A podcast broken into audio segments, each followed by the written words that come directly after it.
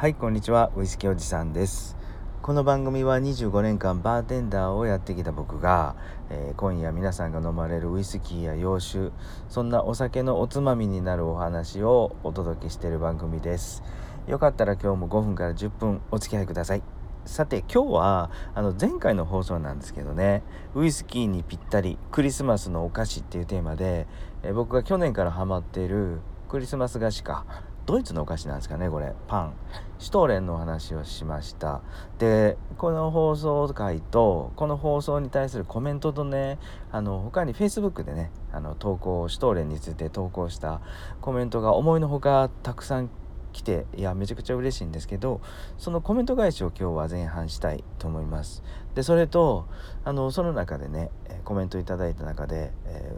ー、シュトーレンに合うお酒についてっていうお話があったんでちょっとそこを深掘りしてみたいなと思います。えっと、まずはあのー、コメントね、えー、まず音楽家の方です。えっ、ー、とこれ室内管弦楽っていうかな。ファゴット？クラシック音楽をされてるプロの音楽家の方からあの高級なシュトーレンもいいけども私は地元商店街のパン屋さんのシュトーレンが毎年楽しみですって書かれてました。なるほど。地元のパン屋さんのシュトーレンいいですね。毎年変えていいですよね。そしてパティシエの方からですね。えっと来年に向けてシュトーレンを今試作中です。ヘーゼルナッツのシュトーレンがお酒に合いそうってコメントいただきました。やっぱりこうもうすでにこのクリスマスシーズン入ってプロの方々はですね来年のシュトーレンを試作している。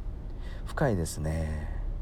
うん、でどんなウイスキー買うかっていうこの話をちょっとリアルにねこれからこのパティシエの方と、うん、食べあのシュトーレンつまみながらちょっとできたらなと思ったりもします。ありがとうございます。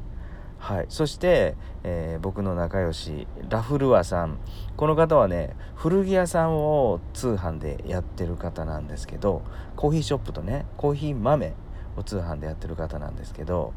今年は作る機会がないから自分も買ってみようかと思います。いやそれで思い出したんですけど実はラフルアさんは去年自分でシュトーレンを作ってました。すごいでしょ？うん。いや今年もそれを思い出してああそういえば去年あのツイッターの方にね美味しそうなシュトーレンアップされてたなとか思いながら、えー、コメント読みました。でもう一方バミューダ翼アットマーク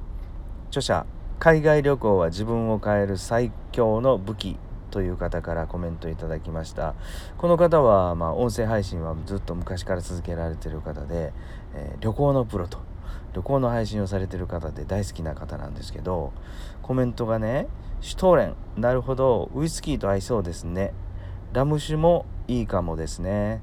いや甘々になっちゃいますかね。っていうね。ラム酒はあ甘くて美味しそうなんですけど甘いのと甘いのを合わせるといやこれどうかなっていうコメントだと思うんですけどいや実はねこのことで少し、えー、ちょっと前のね、えー、なんだろうなあのラムのねカクテルを思い浮かべたんですよ。で今からその話をしたいと思うんですけどあのキューバリバーっていうカクテルがあるじゃないですか。あの地元で行くと配りブレか。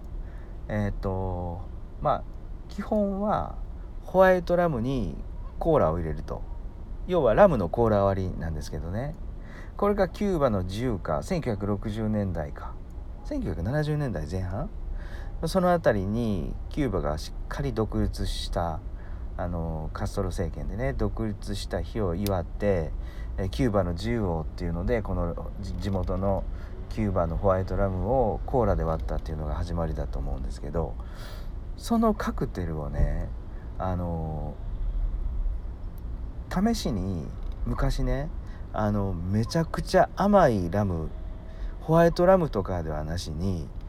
ものすごく濃厚なラムあのダークラムっていうやつねでバルバスバルバドスバルバドスのラムがすっごく美味しくてすっきりして